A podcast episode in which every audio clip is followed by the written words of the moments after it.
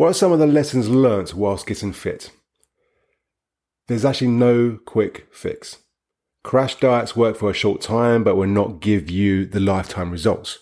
So do you want to keep dieting for the rest of your life or have a mindful diet which is sustainable for a lifetime? Weight loss itself is down to the right nutrition. So old cliche, you can't outrun a bad diet. It's an old one, but it's a good one.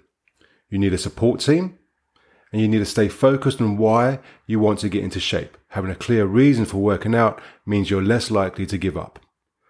Also monitor everything from what you eat to what you do in the gym and even watching your body in the mirror. So tracking progress will give you the positive reinforcements to continue. What are some of the biggest challenges for those just starting to get into fitness?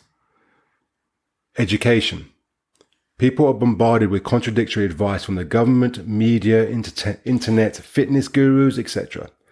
But what works for one person may not work for another. Mindset. You need to have a positive aspiration to keep pushing your limits. Remember, it takes time. There are no quick fixes. And don't compare yourself to others. Use celebs, fitness idols, or family and friends who have got to where you are as an inspiration, but don't copy them. What works for them may not work for you. Advice basically, what I would give to ones who are just starting out go slow. If you're a novice or you've had a layoff from the training, don't go out and do a 10 mile run or hardcore CrossFit from a get go. There's a good way to get injured or thinking it's too much for you from waking up sore every morning and just giving up.